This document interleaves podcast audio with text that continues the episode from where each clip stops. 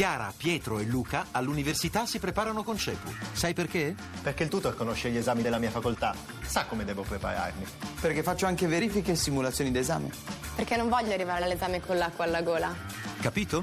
Per superare i tuoi esami, chiama CEPU all'833 1188. Voci del mattino.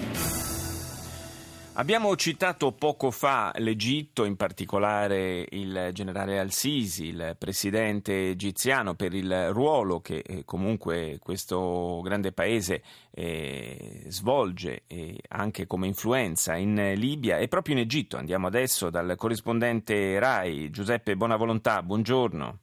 Buongiorno dal Cairo. Il paese si avvia verso eh, le elezioni parlamentari, eh, manca poco più di un mese, sono, l'inizio è fissato per il 18 di ottobre e lo fa eh, in un clima politicamente un po' strano, come se non bastassero eh, tutte le, eh, le, preoccupazioni legate agli atti terroristici, ne abbiamo visto eh, questa quest'ansia evidentemente nella quale vivono anche i militari, i poliziotti, eh, che cosa possa produrre, nel, lo abbiamo visto dicevo nel caso della, eh, dell'uccisione di una dozzina di turisti, tra cui diversi cittadini messicani, per errore appunto perché scambiati per terroristi. E, ebbene, dicevo, oltre a questo c'è anche una strana crisi di governo. Ci spieghi di che cosa si tratta, come è maturata? Ma guarda, sono molti i fronti sui quali eh, avvengono cose strane in uh, questo paese. Certamente eh, la decisione maturata eh, dopo il dimissionamento forzato e l'arresto subito dopo la riunione del Consiglio dei Ministri in cui aveva presentato le proprie eh, dimissioni, era stato obbligato a presentare le proprie dimissioni, il Ministro eh, dell'Agricoltura è maturata eh, tre giorni fa nel Presidente Assisi che mentre il Premier Maharab era in Tunisia, anzi era di ritorno eh, da una visita in Tunisia, ha deciso di, eh, dimettere, di, far dimettere tutto quanto il governo. Quindi siamo con un governo provvisorio ed ha affidato proprio al Ministro del Petrolio, che è stato un caso, ma abbiamo intervistato, avevamo intervistato eh, due giorni prima, eh, il compito di eh, formare il nuovo governo entro eh, una settimana e soprattutto di combattere la corruzione che sarebbe eh, il motivo che ha spinto il presidente al-Sisi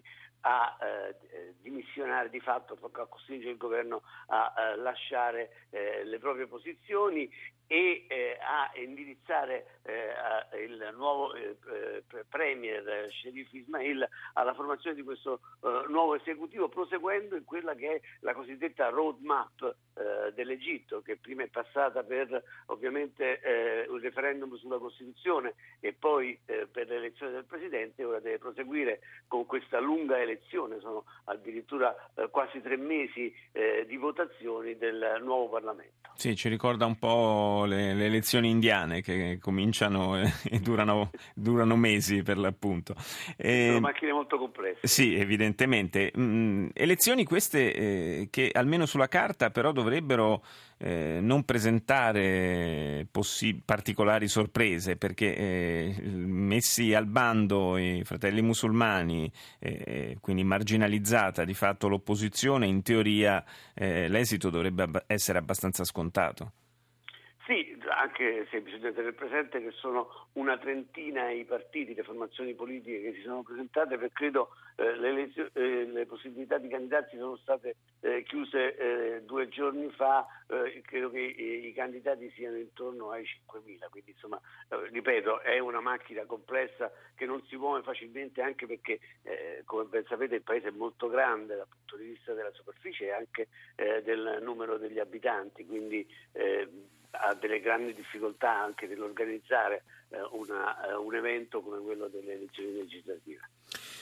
E questa campagna elettorale sarà probabilmente minacciata anche da, dagli atti terroristici, da episodi di violenza, insomma ci sono zone del paese, penso soprattutto al Sinai, dove la presenza di gruppi jihadisti è molto molto forte eh, il paese, l'economia eh, del paese, la vita della gente sono eh, minacciate da eh, questa forte presenza eh, del terrorismo che purtroppo si esprime in vaste aree eh, dell'Egitto, eh, coprendo un po' eh, fronti, fronti dicevo, piuttosto svariati e distanti da loro, cominciando dall'Alto Sinai dove è in, atto ora un'operazione tanto propagandata antiterrorismo nei confronti degli miliziani dell'ex Ansar Beit al-Baghdis che era eh, l'organizzazione eh, diciamo, legata ad Al-Qaeda che si esprimiva e purtroppo aveva una forte presenza in uh, quella zona e che poi ha aderito al uh, cosiddetto uh, califfato islamico. Questo vale poi per il fronte est che si è aperto più recentemente, che è quello di fuggitivi dalla Libia o comunque di miliziani di questo Stato islamico che dalla Libia fanno frequenti incursioni nel deserto occidentale del paese e che proprio nei giorni scorsi hanno rivendicato una serie di successi sì. militari, così dicono, nei confronti dell'esercito eh, eh, egiziano e eh, addirittura la decapitazione di un presunto eh, collaborazionista proprio nella zona in cui è avvenuta l'altra sera eh, l'incidente, l'incidente, la tragica, eh, il tragico errore commesso dagli egiziani in cui sono state bombardate questo convoglio di turisti e sono morte 12 persone. Grazie a Giuseppe Buonavolontà, corrispondente RAI dal Cairo.